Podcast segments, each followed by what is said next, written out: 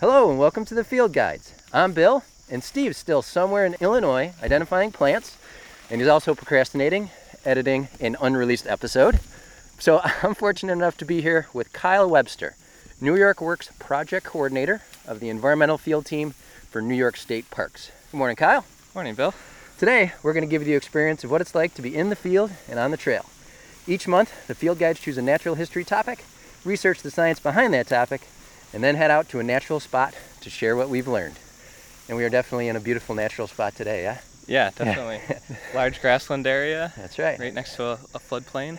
Now, before I get started, there are two things I need to cover. Number one, if you're a regular listener out there, folks, you may hear in my voice, feeling a little under the weather. So we are out here in mid-September. We're recording, and that means the school year has started. Some of you know I'm a second grade teacher, and every September, those little nose miners they contaminate every surface in the classroom. And despite all my hand washing, I almost always get sick. So, Kyle, second thing is I just need to warn you. I'm kind of going through that cold medicine haze right now. Okay. So I was late this morning, right? Yeah. The reason not, I was not by much. not by much, but the reason I was late is I was a good boy, got up early, went over my notes this morning, stuffed some breakfast in, but then I had to spend 10 minutes looking for my belt, and then uh, I realized I was wearing it. Yep. So That'll. I have a history of uh, having strange reactions to cold medicine. So uh, if I should start to descend into incoherence, just uh, leave me by the side of the trail, and Okay. you can Go take get help. You, no, no, you can take the mic and continue on. Uh, I should come out of it shortly. All right. All right? Sounds good. All right, our topic for today, the reason we are standing here alongside this beautiful grassland is because what are we going to talk about? We're going to talk about grassland bird habitat. That's right. About a, a month ago, Kyle's boss got in touch with me. She had listened to the show, and she was looking for a way to, to publicize what your team was doing as part of New York State Parks, right? Yeah, yeah. And really just the environmental ish- initiatives of New York State Parks in general that Yeah. this is happening. And there's a push for it happening throughout the agency. But you don't have a, a lot of avenues for publicizing that information, getting it out to the public. Right. So they contacted us, and we sat down, and, and we may be doing other episodes based on other work the team is doing, but we thought Grassland Birds would be a good place to start. Kyle was willing to give up the Sunday morning and, and come on out. Why don't we just describe? We know we we've described it a little bit, but let's Sure. tell the people what we're looking at here. So right now we're, we're standing at the edge of the forest along a floodplain, and we're looking out over this glacially formed landscape, lots of rolling hills, and we're actually in an old hayfield right now. How many acres would you say this is? So this field's around 50, 55 acres. Okay, surrounded by forests. Surrounded by forests, except on one side Right. where there's a road, um, and it sort of adjoins another cattle pasture and foraging ground for, Yeah, for that, a farm basically with more hayfields. and people can hear the crickets calling. Yep. We're actually a little farther east in New York State than Steve and I normally record, so we are in Victor, New York, correct? Victor, New York, just south of Rochester. We're about an hour and a half east of Buffalo. Yeah. So how far are we south from Lake Ontario right now? Any idea? I think you could be to the lake in 20, 30 minutes. Okay, so Yeah. not too far. Not too far. All right, but uh, Victor is relatively rural. Yep. And this site is your home base, Yep. This So- is where our environmental field office is based for the region. and this is the Ganogdanan. Ganondagan Ah. State Historic Site. Yep. um, And this site isn't just a site that has been set aside for natural history. It's really chiefly set aside for human history, right? yeah. So this is a state historic site. There's state parks. There's state boat launches, right? And so this is dedicated for some historical reason. And here, where we are now, Ganondagan was the capital of the Seneca Nation in the 1600s. Part of the Iroquois Confederacy. right? Yep. And so this area that where our actual office sits is on a the largest drumlin in the town, so it's, it sits above the rest of the landscape, and that's where the town actually was. Long houses, four and a half thousand to five and a half thousand Seneca living here. The area surrounding would have been cornfields, a mix of oak hickory forests, and Mhm. open grasslands. All right. Now you said the term drumlin. So tell people what is that? So I, I mentioned before we were in a glacially formed landscape, right? So 14,000 years ago, the glaciers came for the last time and uh, moved things around a bunch. But so so glacially, uh, drumlins are uh, they're this egg-shaped land formation. It's basically uh, just till like loams and sand that gets pushed, so it has a long side. So the way that the the direction of the of the glacier moving pushes all the soil in this direction, and then it stops, and so there's an abrupt drop side. And you can Um, find these these formations in a lot of places in New York State. Yeah, Yeah. All, all over, Yeah. um, especially along the Lake Ontario, Lake Erie outwash plain. Cool. So, as we mentioned, we are going to be talking about grassland birds, but I wanted to give uh, Kyle the chance to talk a little bit about himself, how he ended up here, and what your position entails here too. Sure. How'd you get into this? I went to Finger Lakes Community College, and I originally was going for horticulture. I'm a I'm a plant nerd, Okay. and always knew I would be and wanted to do something with plants. So I was thinking, well, horticulture is growing Sounds plants good. and working with them, so that sounds like great, great thing to do. And uh, I got there and I started taking electives, which were the conservation classes. There's a conservation department there, and I quickly realized conservation, you know, in that field, that's really what the direction I want to go in. So after finishing up my work at Finger Lakes, I transferred to ESF, the Environmental Sciences and Forestry School in Syracuse, and studied conservation biology there. Between graduating Finger Lakes and transferring to ESF, Whitney had called me, offered me an internship here. And Whitney is uh, Whitney, Kyle's boss. Whitney is my boss. Yep. she got in touch with me originally. the stewardship specialist for the Finger Lakes region. So I, I had an internship here trying to control pale swallowwort in one of the grasslands.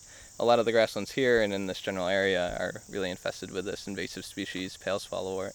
So I spent a summer, you know, working to control that, creating a plan to control that, and then went to ESF. And that gave me a great link because I joined the Forces program, this Friends of Recreation Environmental Stewardship, which is a program started by the regional biologists to sort of link the public with state parks and accomplish educational initiatives, environmental initiatives, things like this. Gives them an opportunity to participate in the natural resources management, gives us an opportunity to have volunteers come help us. So there's a club at, at a lot of schools in the area, and I joined that club and then started working at Green Lake State Park, which is another state park in the central region. So that carried me through, and then a position opened up back at Ganondagan, where I had started my internship, and so I came back home, as it were, Nice. and I've been here for two, almost three years now since. Yeah, And you enjoy it. I love it. All right. And so your your position here now, what is your main job? So right now we're we have two U.S. Forest Service funded GLRI grants that we wrote in partnership with um, the Finger Lakes Prism, which is a partnership for regional invasive species management. One of those is for grassland restoration and invasive species management, and you know we're standing in a grassland. We're aiming to restore these grasslands for the historical aspect, but also for grassland bird habitat. And so there's that grant, that, which is a large focus, and then another one which restores the riparian corridors along these grasslands. And those are along So those are- waterways. Yeah, those are along the waterways, and so these floodplain forests we stand next to while we're in this grassland, we're, we're trying to you know manage cohesively, trying to create Beautiful intact thing. landscapes as much as we can in this area. So yeah, I do things like that, and you know, invasive species management and restoration work. I'd say are the focuses of the work I do. Great. Kyle decided he was going to take us out to a grassland here, but just to talk a little bit as kind of an introduction to the topic today, I think most listeners know that uh, continent-wide birds are in trouble. Audubon, National Audubon, Partners in Flight, within the past few years, they've released comprehensive studies that kind of give the status. And, and just one stat that really stood out to me is one third of bird populations in the last 40 years have declined by 50%. So one out of every three bird populations half of them are gone in the last 40 years. And it's due to a lot of different things habitat loss, pesticide use, domestic cats, and climate change, of course. Uh, but habitat loss is really the big one. Yeah. And that's why grassland birds are in such trouble. Because let's just talk a little bit about habitat loss here in New York State and in New England. What's happened? Right, we have lots of abandoned agricultural lands, right, that have Right. returned to forest. Yeah, because around 1900, most of New York State was farmland. Yeah, Yeah. yeah, we lost most of our forests, and old growth forest is a thing hard to find now, right? Even in some places that we think of as old growth, like the like the Adirondacks. So Yeah. basically, all of New York was logged. Yeah, so I think some people they find it hard to believe that we have way more forest now in the Northeast than we did 100 years ago. Right. You know, depending on where you are, but I think that's a, a fair general statement. Yeah, definitely, I would say. I mean, you can go in a forest now and still see the hedgerows of the farmland, Right. which it used to be. So we had all this grassland space. Much of it returned to forest, but what was left is now intensively farmed agriculture. Right. So the grassland birds moved in from the Midwest. A lot of, in many cases, they were here, but the majority of the populations came from the Midwest, The Great Plains. the Great Plains, Yeah. which is even more intensively farmed, right? Yeah, so the So they can't go back. in the Midwest, habitat loss of prairie exceeds 90%. So about 96% of the tall grass prairie is gone. Right. Um, east of the Mississippi, it's 99%. And then shortgrass prairie habitat loss is about 80%. So those birds who had a home, historically speaking, in the Midwest, Sure. they needed somewhere to go. So they came here. Here they came. But now what's happening? Well, now what's left of grassland here, these old hayfields and succession, is it's either intensively farmed or is becoming forest. And so really the, the quality grassland space that's left is on public lands and is generally managed for grassland bird habitat. Or there's programs to incentivize farmers to mow later in the summer to allow fledglings to get out of the nest before they hay the field. Yeah, so I did I did come across one study, and it was actually from this year, 2017. And what it did is it looked at haying practices, and traditionally, most farmers are reluctant to delay haying Mhm. because, at least according to the study, the longer they wait, the forage quality reduces Right. uh, or goes down. Yeah. So there might be less crude protein and, and so on. But what this study found is that if they delay into July, that first cutting, it doesn't really reduce the quality that much. Um, so there is some reduction. Mhm. But if a farmer is interested in providing more habitat for grassland birds, they can hold off until at least some of the species are finished nesting, and it doesn't reduce quality as much as previously thought. Later on, I, I figure we'll kind of wrap up the episode today talking about some ideas of what people can do to preserve grasslands. Sure. And I actually have some specific dates uh, that I did come across uh, Yeah. for different mowing regimes if you're concerned about preserving grassland bird habitat. So I mentioned before how one third of our bird populations are in decline, in danger really of extinction unless we take conservation measures. But grassland birds are some of the, the most Right. uh, endangered. So just to give people an idea of some of the target species, because I was looking online to see like here in New York, what are the target grassland species that, that we're interested in. yeah. But before I talk about my list, why don't you just share? I'm sure you have an idea. Like, what are the species you're concerned about in this field right here? Right. So we have around 236 acres of grassland here, but they're, it's not all continuous. Yeah. So grassland birds, they really, not to get too far into the habitat, they require a lot of open space, right? And so Yeah. our grasslands aren't huge. So we don't get some of those species that are even more endangered. Even, They they, may not have the listing. You're right. Yeah. So the species that we see here, here in this field that we stand right now, we have a colony of bobolinks. They're obviously they're not here right now, Mm. and we also get savanna sparrows, grasshopper sparrows, uh, meadowlarks, Okay. short-eared owls in the winter, Nice. with northern harriers in the winter. Okay. Um, yeah. So those were a lot of the species on the list here. And you mentioned the habitat. What I came across is most grassland birds need 20 acres or more. Would you agree with that? Or? Yeah, no, I think I would. Okay. Um, and they definitely benefit more, it seems, from the specific grasslands that they're using to be bordered by open space rather than forest. right. So the size of the space is is Key. uh, yeah, and it's sort of dictated by where shrubs and trees are Right. and a perceived edge. So, you know, there could be a field, 40 acres, split down the middle with a hedgerow. And to us, it's like, oh, it's a 40 acre field. It just has a hedgerow in it. But to a grassland bird, that's a perceived edge, that hedgerow. And so it's actually two 20 acre fields. Right. And they won't nest within certain distances of the edge. It can vary, but sometimes it's up to 50 meters, sometimes more. Wow. So if you have a 20 acre grassland, you put a buffer on that of 50 meters, how many acres are you left with? Not enough for a grassland bird. It suddenly shrinks drastically. right, Yeah, exactly. yeah. Um, so there's all this. Long fields don't work as good as square fields. Sure. So the edges are really, really important. And so if you're a, Why a do these field, birds got to be so picky? they're very picky. Um, but if you have a field that's in the middle of agricultural land, then there's not that perceived edge. So you could have a smaller space in conservation reserve that could be just as effective as a 100 acre field. That could be a 20 acre field. I actually just got uh, via email. I'm on an email list for Cornell, their lab of ornithology, and they sent out a flyer, and it was linked to the State of the Birds report that they release every year. So Sure. this was like a supplement to the 2017 State of the Birds report. Yeah. But this had to do with the Farm Bill, and they were talking about how our federal Farm Bill, which does encourage farmers to set aside conservation lands, you know, the Conservation Reserve Program, Right. and through the Farm Bill, if farmers do that, they do get paid a certain amount of money to set aside land for conservation purposes. Right. One of those purposes could be to conserve grassland bird habitat. Yep.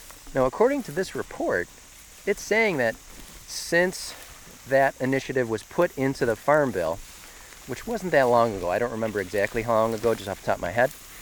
But they're saying grassland bird numbers have started to increase. Now I saw that and I'm like, this is kind of flying in the face of all the research I've just been doing for this episode Right. in terms of how populations are doing. Yep. So I was left wondering, are they talking about just on conservation reserve program lands? Right. Um, Maybe or in are- specific areas. Yeah, or are they talking about the continent as a whole? So Sure. I fired off a couple emails, and for the audience out there, I'll report it and I'll put it into our episode links. But if that's true, that's great news. yeah. But I'm just curious to see are they talking continent wide or just on lands that are being managed under this Farm Bill program? Yeah. I mean, that would be great if that was the case, but it seems, like you say, to fly in the face of Yeah. well, the state of the birds report and things like that. Yeah, because generally um, but like ninety percent or more decreases in some of these Yeah, definitely. common grassland birds. So you mentioned uh, bobolinks is one of the target species and Yeah. short-eared owls. Other species that I came across, horned larks, grasshopper sparrows. I don't know if you mentioned them.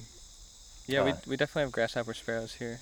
And then Yeah. in New England, similar species are being managed for. But I mean, this really goes continent wide. Like in the Midwest, they're managing for western meadowlarks, eastern meadowlarks, greater prairie chicken, sharp-tailed grouse, uh, long-billed curlew, and mountain plover. I mean, depending on where you are, the species that are targeted might be different. Right. But that grassland habitat is really almost everywhere in the U.S. It's shrinking. yeah. Yeah. Think about it. Would you rather cut down a forest to start a farm or, or go to an existing grassland? Yeah. Um, It's a and- whole lot easier. Right, and Yeah. most of these grasslands too have fantastic soil for farming. The, the Midwest, the breadbasket, Sure. that's all deep, deep, deep glacial till. These sandy loams that are Can be more than really 10 feet deep, right? Right, which is incredible to think about. That's almost, if you think on a global scale, that's unheard of. Right. We're So very fortunate here. Yeah, exactly. And so we've definitely taken advantage of that. Yeah. That helped us get where we are, right? Yeah, sure. but um, it's I mean it's similar here. We're on glacial till. This is all sandy loam hills, and there's not a, a gravelly bedrock bottom until you're down a good bit.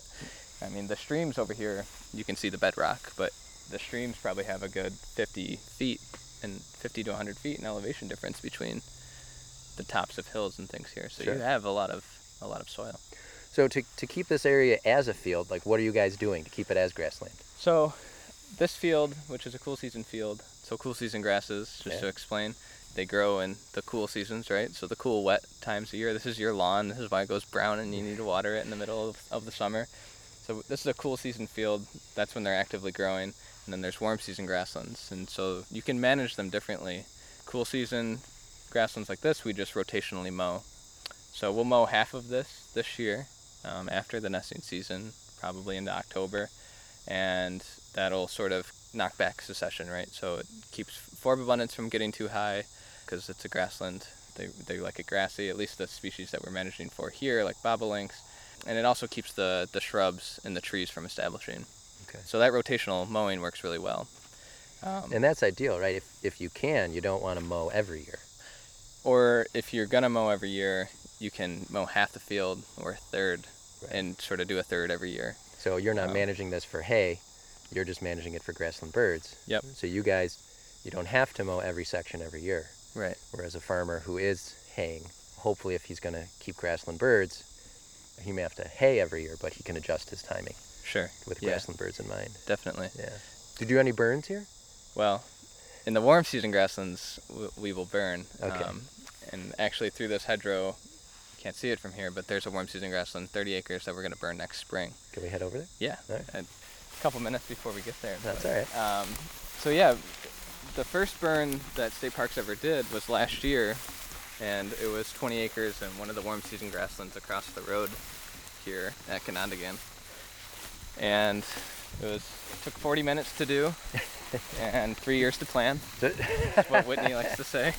Um, That So- sounds like a state project. yeah, it was really exciting to see it happen to get it done. But burning is definitely the, I think, the more Fun? effective. Yeah, it's definitely fun. Yeah, it's the more effective way uh, to manage that sort of a grassland, especially warm seasons. Um, you can't really burn a cool season grassland, or you, at least you shouldn't. You could really kill the grasses, and They're just not. Uh, they're not. It's not an ecosystem that's adapted to to fire. Um, but warm seasons definitely are. so those warm season grasses, you know, correct me if I'm wrong. I'm going off of my limited knowledge of uh, prairie plants, but their root system goes a lot deeper. Yeah, yeah, much much deeper. They also they're they're beefier grasses. They're much larger. They're much thicker in the stem, and so when their thatch builds up, it doesn't break down very quickly, and so there's actually enough thatch to carry fire. Okay. And if you look here in this cool season, there's not much thatch before the ground, even though it hasn't been mown in three years. Yeah, a, a fire would carry through here if, if it's dry. It'd just smolder and be really slow and create a lot of smoke and probably kill a lot of Kill a lot of the plants that you're trying to perpetuate. Um, It would kill the stuff you didn't want, but it would also kill the stuff you Sure. did. yep. So I think that's that's one thing we can talk about. Correct me if I'm wrong, but in my research, I found that here in the Northeast, the warm season grasses that you would find, you know, more commonly in the Midwest, Yeah. Here in the Northeast, they don't provide as good habitat as cool season grasses. Right. That seems to be what the research bears out. Yeah, because Um, it said that the ooh, we're going through some tall grass. Yeah. A little patch of reed canary grass here. This is reed canary grass. Phalaris arundinacea. This is not native. This is a cool season in the Midwest. They would call it really highly invasive, but it works really well for, for grassland birds. If it gets too out of hand, you know, that's something that definitely needs to be controlled. But in this sort of a old agricultural field, not something we're gonna worry too much about. Sticks to the wetter areas. So what I found was that the warm season grasses, the stands that they form are pretty dense and Right. almost too dense for uh, a lot of the grassland species we have around here. So it seems that the recommendations are for more cool stem species, which are typically non-native. Yeah, it's definitely interesting that these birds who were coming were evolved in the Midwest, where it's all these warm season grasslands, are now doing better in these cool season grasslands. It all comes down to structure, right? Because that's Yes. what birds care about. What's going to work best for them? Right. They're they're all about structure. The structure of the cool season grasses is better for them when they're here nesting than the structure of the warm season grasses. And that could be because when they're getting here in April and May, these are greened up. They look like they're better habitat. So this is where they start to establish territories. Or it could be that the warm season grasslands, because they're so dense and tall and they're not being knocked back or burned in the fall, that when the grassland birds come, they're still really dense and tall because those warm season grasses retain their their vertical structure really well because they're really robust. And that Um, may not be as attractive.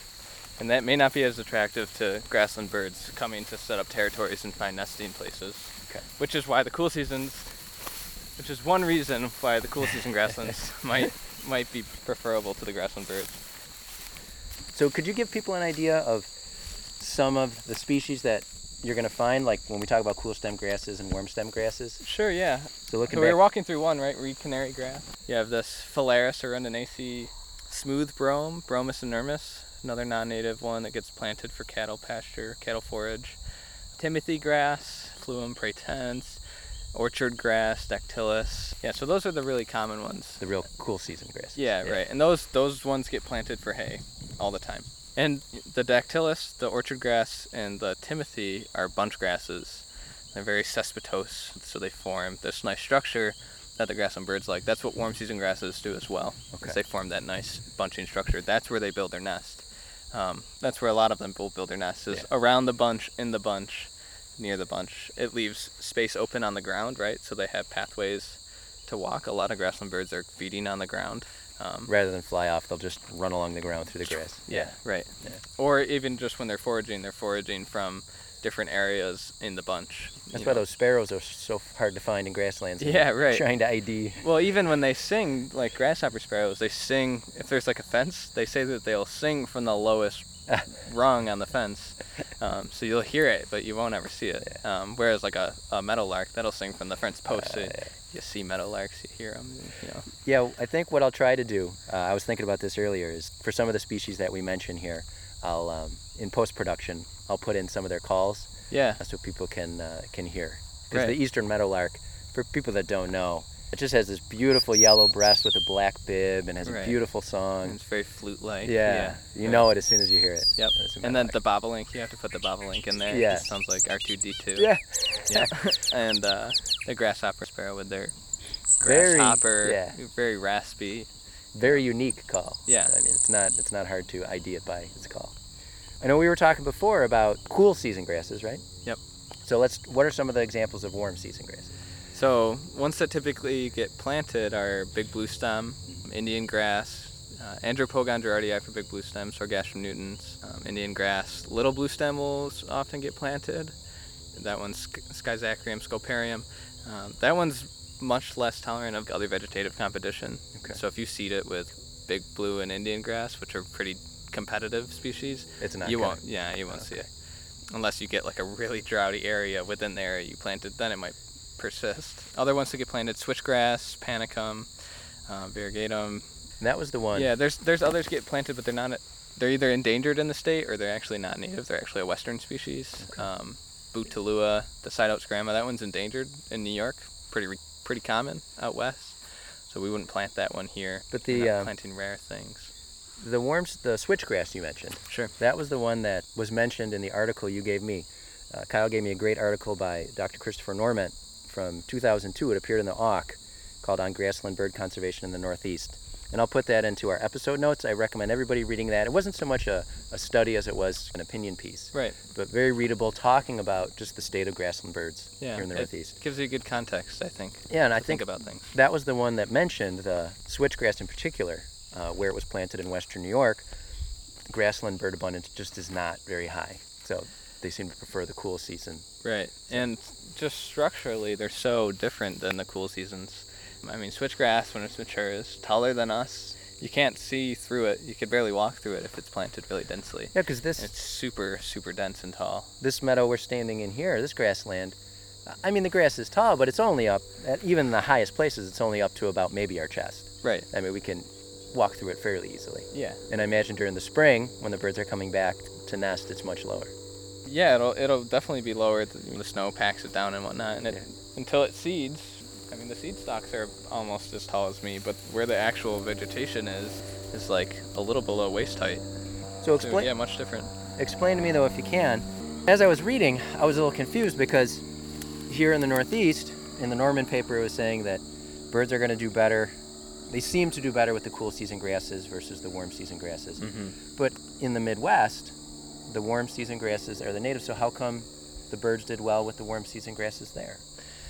Yeah, I don't know. It's interesting. We don't know Uh, for sure. Yeah, it, certainly I don't know for sure. I have a couple theories Okay. that have just been cooking in my head. So one might be we plant the warm season grasses, right? And typically when burns are done is in the spring. At least for the northeast. That seems to be the sort of like standard. Fall burns don't happen as much. If you can think back to when bison roamed through the prairies, right? There would have been instances where they're roaming through the prairies and they're knocking down, knocking back, causing a large disturbance to these warm season grasses, knocking their structure down in the fall.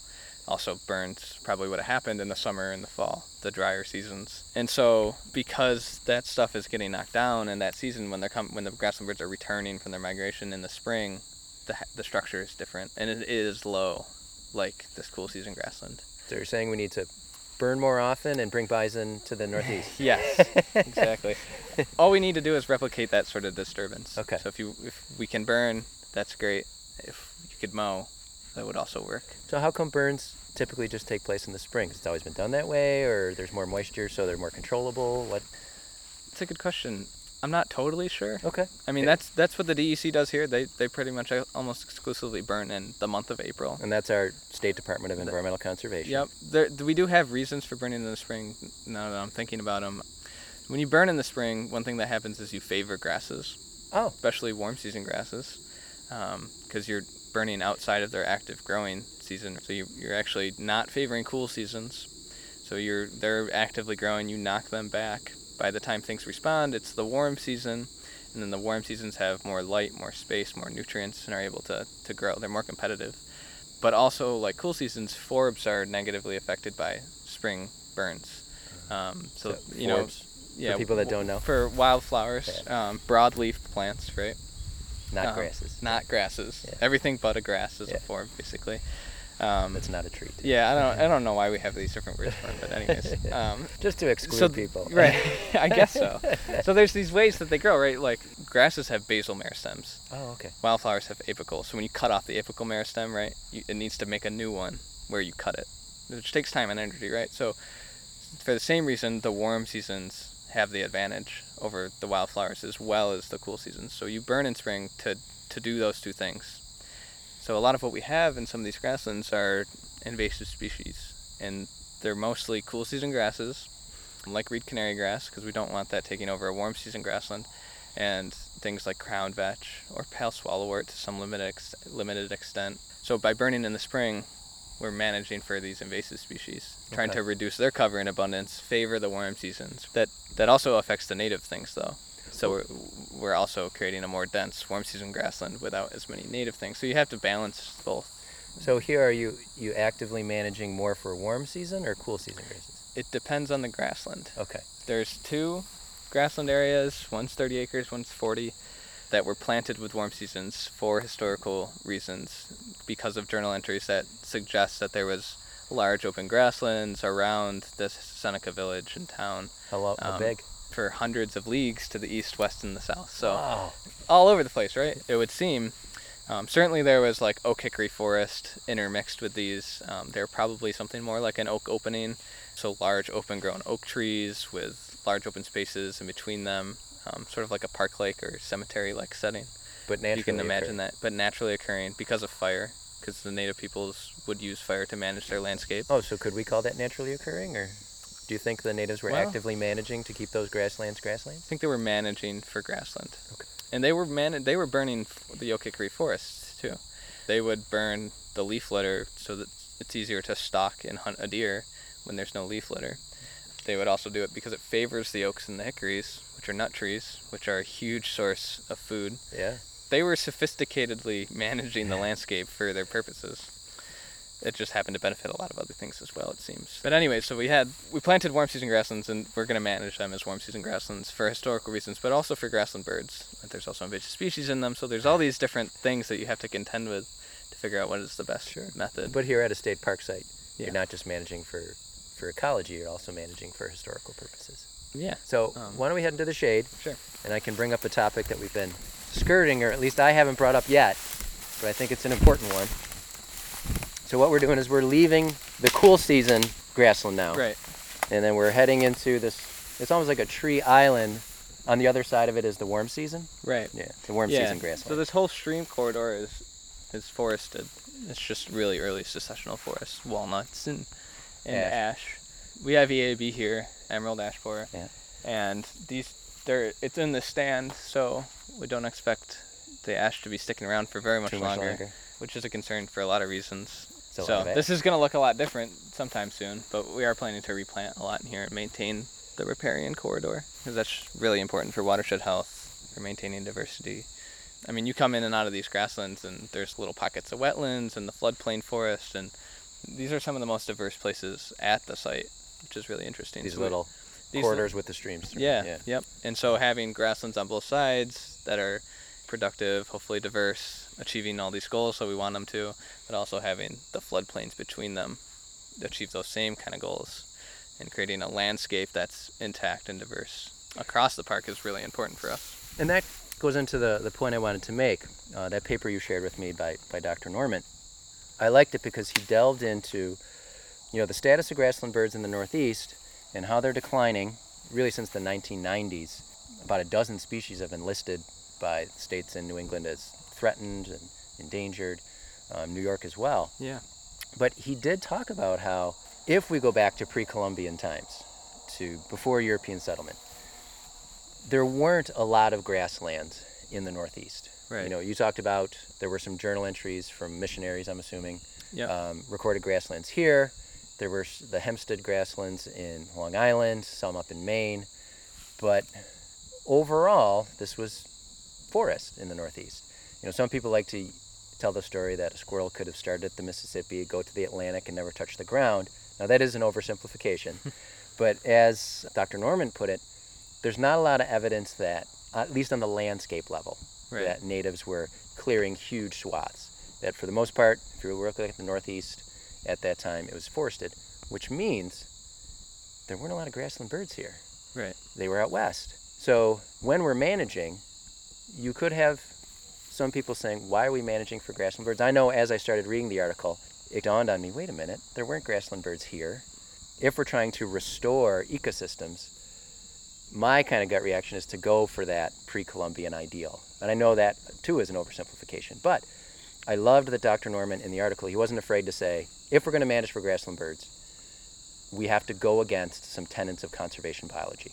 One of those tenets is the pre-Columbian ideal. Mhm. As some people say, if we're going to restore ecosystems, we got to go back to that pre-Columbian ideal. Again, I know that's an oversimplification, but also typically, uh, if we're going to restore ecosystems, we want to allow those ecosystems to be dynamic. That's another tenet of conservation biology.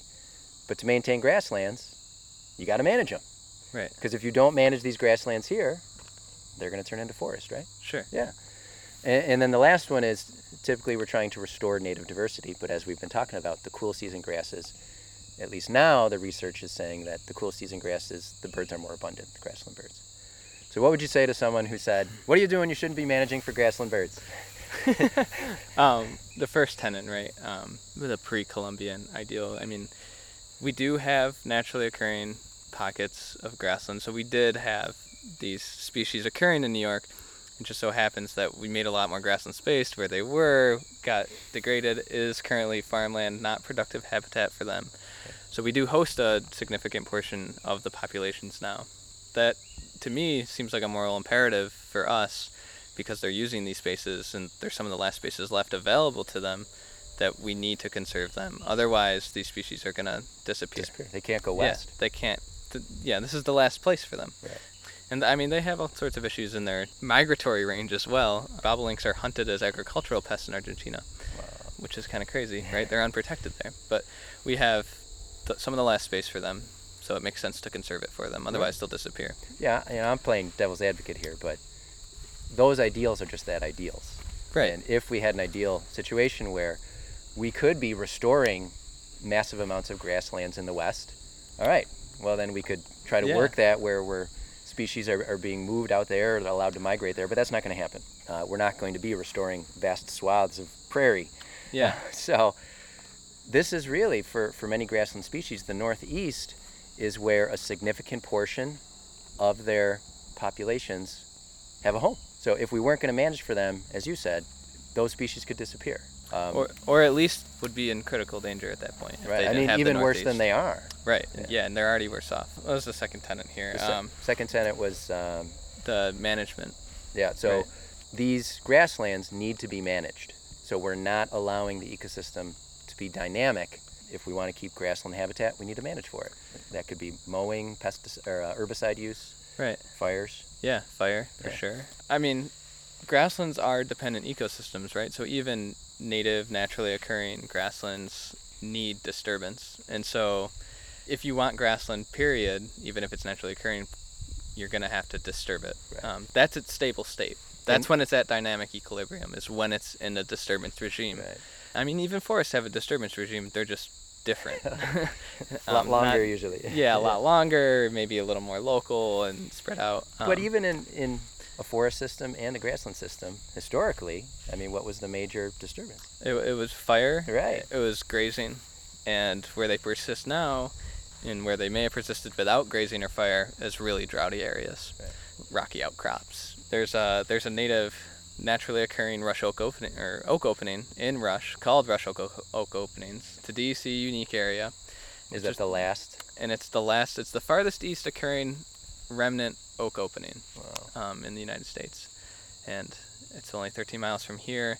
But it occurs on this really shallow soiled area. It's a dolomite knob, so it's like really calcium-rich soil, Which is Um, why it wasn't farmed. which is why it wasn't farmed. And the family protected it and then donated it to the town, and then the town donated it to the state, which is how it escaped cultivation. yeah. Um, but so that needs to be burned, and it does get burned. But Otherwise, it would it would still return to forest. in that site, as well as this site here, you can't allow them to naturally burn. Yep, because there's houses Right. and other properties and So those ideals the, the, about conservation biology, those work great when you can have large areas that you're managing, hundreds of thousands of acres, like some people are lucky enough to be managing out west. Yeah, But here in the east, that doesn't happen very often. sure. Where you're going to have large areas where if a fire does occur, maybe you could allow it to burn to burn naturally. So here it seems we have to make some compromises. We have to take a large scale view. And that's the other point I was going to make about Dr. Norment's paper is he said we shouldn't just be managing necessarily for grassland birds. We should be managing for birds. And I would take that one step further and say wouldn't it be great if we could manage not just for birds but for other organisms as well and really have a comprehensive management plan. And I know that's a pie in the sky ideal, but Well, I mean, it's something to shoot for, though, right? right. Certainly, I mean, we have over 100 species occurring at the site, so uh, not 100 grassland bird species. Um, but yeah, we are tr- trying to manage the whole site for them, and actually, we're going to be dedicated as a BCA, Which is a bird conservation area, which is the state designation for state properties. nice. Actually, I think we are formally now one. The ceremony just hasn't happened. It's going to happen here soon in October. I mean, and that's for the grassland space that we have, but also because of the general diversity that's here. And then, you know, you have the floodplains between the grasslands. We're not going to cut down the floodplains to expand more grassland space because they are diverse areas in their own right with a different assemblage of birds and things like that. Sure. Um, so yeah, managing landscape is, is definitely ideal, and, and we're not 10,000 acre reserve here or anything like that, but that doesn't mean that we can't apply those same ideals in some senses. With the With- realization that you're limited in terms of Right. your acreage. Ideally, we would let we would wait for lightning to strike and burn the grassland, but the fire department would come really quickly and put it out, and no grassland would actually really burn. that would have to be So a- we need to work with them to to light the fire and control it um, to make sure that that be- happens. that would have to be a very accurate light. yeah, right. Yeah. Um, I mean, this there's a tree out in the middle of this warm season grassland. It's a shagbark hickory. The top is dead. It's been struck by lightning, and it's clearly burned in the center. So, at some point, you Yeah. know, it's, It's not, happened. it can't be that old of a tree. Sure. So, Why don't we head over into the uh, the warm season grassland? Yep. Uh, we're gonna have to cross this little creek up here. So, as we mentioned before, we're we're heading through this little riparian area with some trees. lots of uh, riparian or riverbank wild rye, some other native species, Chelone glabra, the turtlehead. Lots of Virginia creeper around. Poison ivy. poison ivy. There's a lot of poison ivy. A bunch of asters, lance leaf aster. Um, some of the more open areas you get Symphyotrichum firmum and Puniceum. It's a purple stemmed aster. Okay. Yeah, so these these floodplain areas, they're they're some of the most diverse areas at the site as well. So definitely don't want to uh, to disrupt those for grassland bird habitat. Do you think if you know, because we were talking before about how if you have a grassland and you see a row of shrubs, and to us it doesn't seem like a big deal, but to a grassland bird it is. Yeah, right. Do you think if you took out the trees in this riparian area, grassland bird diversity would increase if you connected these two grasslands? It's possible it could. Um, we'd be reducing maybe overall diversity. Yeah, so there's what? There's alpha diversity, there's beta diversity, and then there's gamma diversity. I don't know about this. Alpha diversity, you have an ecosystem, and it's the, the diversity within that ecosystem, or that patch, whatever you're defining. Beta diversity, I'm gonna have to sure I'm getting this right. Beta diversity is the diversity between the two, and gamma diversity would be the diversity of both combined. But basically, what I'm getting at is we have a diverse floodplain. We have two different kinds of grasslands on each side. And so we might get a couple more grassland bird species, but we might lose 20 floodplain bird species, not to mention all the other species that are using the floodplain. Right. And so we might gain some alpha diversity. Might gain a couple more grassland bird species, but our total gamma diversity is going to drop significantly. And so that's a loss. Right. And so if we could remove some of this area, maybe a thinner part of the hedgerow to make it more see-through, for lack of a better word, Yeah. um, to make it seem like it's not such an edge, A little more open. a little more savanna-ish, Yeah. and still maintain a healthy riparian corridor that's you know, maintaining the stream temperature and things like that. Floodplain birds aren't going to leave. There's all these sort of things. You might bump up Um, grassland diversity. Then we might get a grassland bird. So if we could, if we thought that that could happen, I think we'd do it. maybe Um, when the uh, ashes die. Yeah, and it'll be interesting because it's it's about half ash, it's about half walnut in that floodplain, this dense area. So it might happen. All right, but I don't think it's likely. So we're we're standing on the edge of uh, the warm season grass, Right. and this stuff is a lot taller. Yep. So folks, when uh, we enter the grass here, you're going to hear a lot of mic noise because these grasses are going to be hitting the mic. These are over our heads. So Yeah. this is blue stem. This right here in front of us is Indian grass. Okay. So it's got more of a typical grass seed head, that paniculate form. So Sorghastrum, nutans. And see how it's bunching? You know, that's that habit that they have. Whereas all the cool seasons that are sort of mixed in this wet area with them are very rhizomatous. There's more spread out. Yeah, well, they have underground rhizomes. Yeah. So there's like a shoot here and goes a couple inches or centimeters or feet, depending Yeah. on the species. Puts up another one.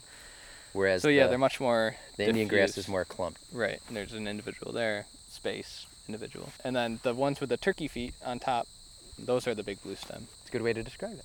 It's kind of interesting. Yeah, so let's, put that in. So I can see the uh, the hickory tree you were pointing out up ahead, Yep. Yeah, with the dead top there. And then there's something flying up in the air. Do you think turkey vulture? Yeah. All right, so we are grass whacking here, way through the tall grass.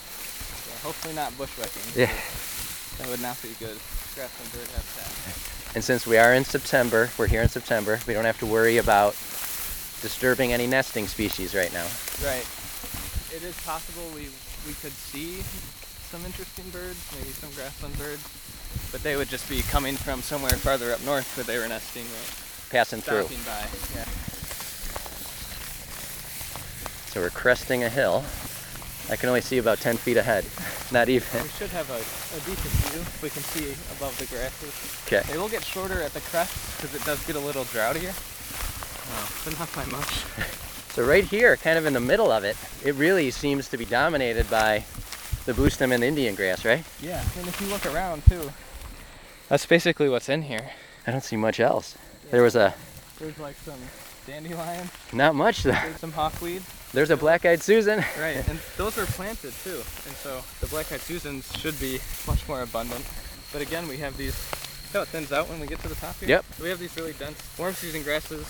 You know, it's not very diverse up here, which is definitely an issue. And then the density and the height when grassland birds are returning is it's not productive habitat for them. So I mean, we're working to try and figure out ways to, to deal with that. We're gonna mow some test plots in some of the grasslands. We burned half of one, so we have a, a burned spring, mown fall, not burned, mown fall. We'll have a mown fall, burned spring. In this area where we are, and controls to go with those, just mow little one acre patches to see do we reduce some of the density? Do we get more forbs, more wildflowers? Just to see the response. So in those test patches, are you just going to allow things to regenerate, or are you going to be doing any planting? No, we'll just allow things to regenerate. We'll Okay. see what's there and what happens. Replanting is definitely an option, but planting things into a really established warm season stand like this Is- it c- is Because the roots are so. yeah, and Deep, you know it's so dense for light as well and space. It could be really difficult to get stuff to establish. Now you were mentioning before that one of the things you might be thinking, or other people might be thinking of trying out, is for the warm stem grasses to see if grassland birds respond more favorably, is to spread them out a little more. Right. So this this was planted at like seven to nine pounds an acre of seed, and so you get this really really dense, Dense. stand. Um, and where it gets a little more diffuse and a little more patchy, like there's a patch of Indian grass there, some low warm seasons or cool seasons mixed in with a lot of wildflowers and things like that. So you get this up and down. You get vertical diversity, vertical structural diversity. You get compositional diversity and species diversity plant-wise. That could be more productive habitat. Okay. And so we have an area that we're restoring or enhancing, which had a lot of hedgerows, it had a lot of shrubs. It's on its way to shrubland, really. And so we're taking that back. It also has a lot of pale swallowwort, one of these invasive Oh, species yeah. that's really bad. So we've been controlling that, removing the hedgerows and the shrubs, and we're going to establish a warm season grassland. But we're going to plant it at two to three pounds an acre, not seven to nine.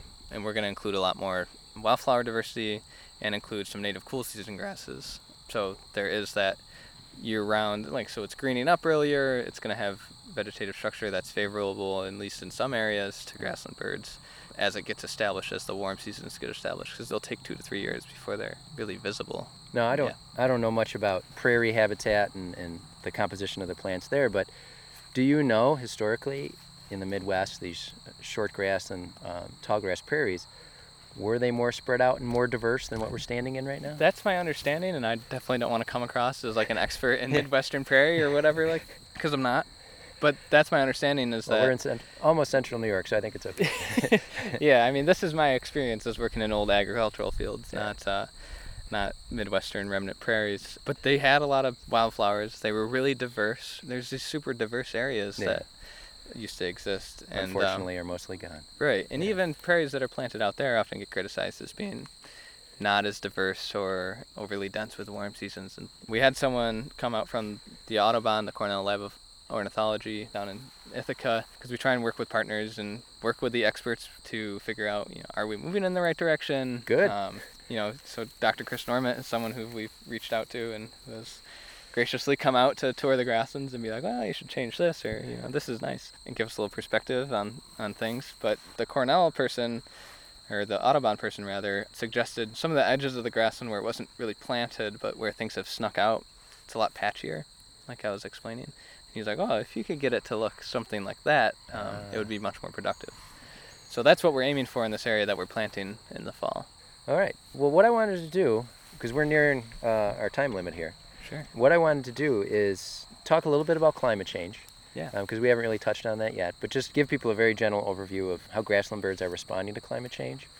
And National Audubon has recently released a website talking about how birds are going to respond to climate change. I don't know if you've seen it, climate.audubon.org, but they have these maps that show uh, between now and 2080 how a number of birds, their ranges will shift in the face of climate change. Yeah. You know, what we're projecting to happen.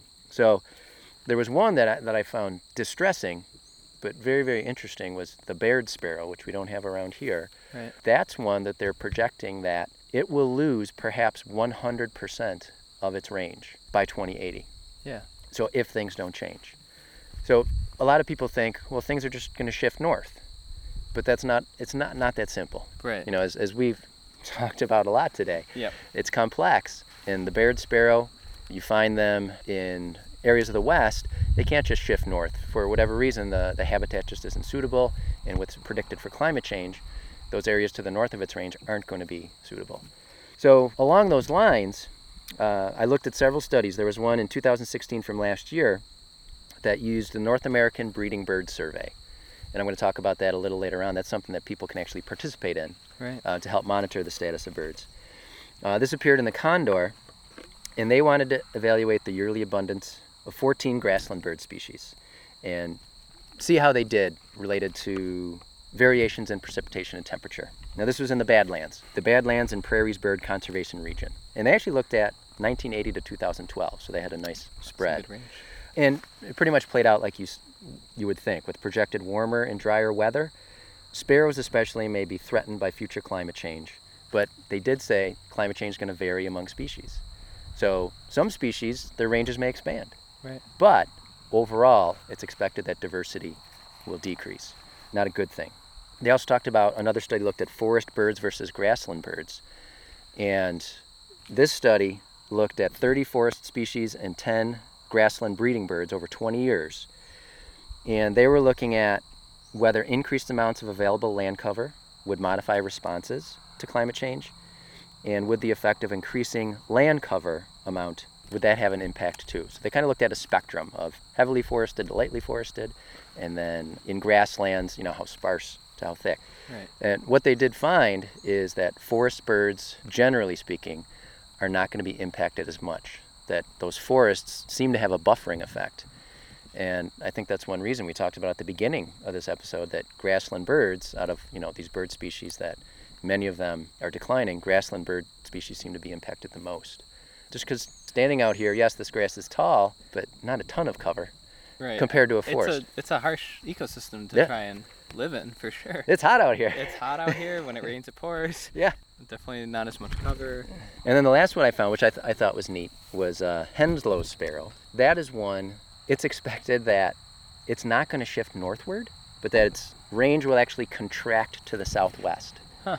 To me, that was kind of a surprise. I Right, just yeah. expected most stuff was going to shift Everything will go northward, but just because of where its range is situated and how things are going to be changing around that range, our best projections say that it's actually the range is going to contract, but it'll be contracting to the southwest, even into warmer and drier areas. That's really interesting. So, as we keep saying, it's species by species. We're going to be looking at how is it going to impact this species, how is it how is it going to impact this species. It's very tough to say all grassland birds will be impacted this way or all forest dwelling birds will be impacted this way.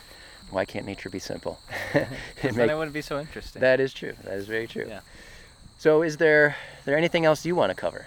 Yeah, definitely. So if people are really wanting to see more of this work happen, not just here, not just in the Finger Lakes region, but in state parks across the state, advocate for that and reach out and say that that's important to you and seeing that happen is important to you. Reach out to uh, politicians and Yep, reach out to your local representative, reach out to the director of state parks if you want to, or, or of the region. and let them know that these people are doing good work. Yeah. Yeah, because there's projects like this not just in New York State, but in lots of states, right? Yeah, definitely. I mean, we're, we're not unique in that we're doing environmental management. Right. But like many of those others, there's not a big publicity budget, and that's Exactly, why that's yeah. why you guys have to come on podcasts like ours to get the word out, right? Sure, and we try and make the work seamless with what's already existing there, um, so it's not obvious. Right. At least that's the intent in a lot of cases. You don't want it to be standing out, right? Yeah, exactly. So you might not know that things are happening, Sure. um, but they are, All and, it's, and it's important.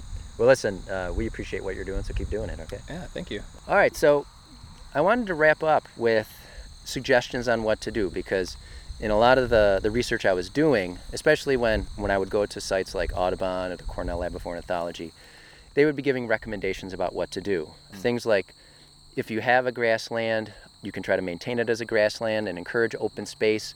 Like we mentioned before, managing fence rows and shrub lanes to minimize those because they are a big deal Yeah. to grassland species. Yep. You want to control shrubs and woody vegetation as much as possible. And then you want to time mowing and hay cutting to allow young grassland birds to escape. So Audubon said if you want to maximize benefit to grassland species, grassland bird species, while still mowing, then you would only mow after August 20th. And this is in New York State Right. Uh, because this is through Audubon, New York. And then they take it one step lower. But if you, you want to hay, if you want to mow more than that, if, you, if you're managing somewhere for hay, then you want to do it once before the 20th of May and once after August 20th. Those are kind of the, the two best. Um, anything more than that, and they're going to allow only limited successful breeding. So once before June 1st, and then after July 20th only. Those are the schedules. And I'll post this stuff onto our episode notes too and links to these websites. But I don't think most people have a grassland that they're Yeah, managing. So most of our listeners probably don't don't have that great habitat to take care of. So I would encourage people to look into some citizen science projects if you're concerned about helping not just grassland species but all bird species. Uh, you can consider signing up for Project Feeder Watch through the Cornell Lab of Ornithology. Uh, you can participate in eBird. That's something you can download to your phone. And when you're out, you can just be keeping track of the birds you're seeing, the birds you're hearing, and that's reported to uh, researchers. iNaturalist is one that's not just for birds, but it's for uh, insects, for plants. Fungus. Yeah, for everything. Everything. That, that's a great one. And then there's two websites I would send people to AmericanOrnithology.org and birds.cornell.edu. Uh, both of those sites lists several uh, citizen science projects that you can take care of that are designed to help just the average citizen participate in avian research. I will say too that we use eBird here. You know, we survey the grasslands and some of the forests for for birds, and um, some of that is done through volunteer help from like local birding societies, like the Rochester Birding Association, or people with the local Audubon chapter. And everything we see too gets reported to eBird. Great. It's, it's definitely a, it's a huge resource Yeah. too. And if someone was out here hiking and happened to see a Henslow sparrow, that's something we would really want to know, right? um, or or even just grasshopper sparrows Sure. in a new area or whatever. So And it is eBird something is that a really useful tool. Yeah, and it's something other people can check too. Like Yeah. I've just gotten into it over the past couple years, but I still have to remind myself when I'm going somewhere to check eBird first to see if there's been any sightings of note. Right. And it keeps track of your personal life list, where you saw what bird. So it's a great tool, not just for providing data for researchers, but also just for your own personal bird enthusiasm. you know? Yeah. yeah. Yeah, definitely. So, Kyle, if people are interested in finding out more about your work and the work of the environmental field team in New York State Parks, what do they do? Well, so we have an email, environmental field team at parks.ny.gov. No spaces in the environmental field team. You can email us there. Everyone on the environmental field team gets that email, so you can just say, you know, hello all, and ask your question or whatever you whatever you'd like to say. There's also the New York State Parks website. You could check that out. And if you want more information on Ganondagan specifically, there's also a Ganondagan website, ganondagan.org, and you can learn about the Seneca history. There's a museum here. You can come check it That's a out. and- beautiful and- museum. Yeah, it's it's gorgeous. It's Yeah. brand new too. It's only two, three years old. And then they do have Um, public programs here as well, right? They do have public programs here. There's a replica longhouse you can tour. Um, Yeah, it's impressive. yeah, definitely. And and they do they do workshops and things like that. So, yeah, it's a it's a happening site, and uh, encourage you to get out. So if you find yourself near Rochester, New York, make sure you stop here and check it out. Absolutely. All right. So, folks, before we wrap up and say goodbye, I just wanted to thank our patrons for their donations. If you're interested in supporting the podcast financially, Steve and I, we appreciate it so much. Our list of uh, growing patrons, it means so much to us that they're willing to make a financial donation. You can head over to patreon.com and find the field guides. As always, if you're not able to make a financial donation, you can support us by leaving a review on iTunes. Starred reviews are great, but if you can write a review, that's even better. That'll help put our podcast in front of people that share your interests, and iTunes will recommend the podcast to them. You can also follow us uh, at Facebook and uh, share our posts and our episodes through Facebook. You can like us on Facebook. You can check out our website, Field Guides, thefieldguidespodcast.com, and you can email us at thefieldguidespodcast at gmail.com. You can also follow us on Twitter and on Instagram. So, Kyle, thank you very much for coming on out and showing me around today. I appreciate it. Absolutely. I had fun. And I'm hoping in the future uh, we'll be able to work again and get other people from the team in front of the mic too. Definitely. All right. Thanks again, and folks, we will see you next time.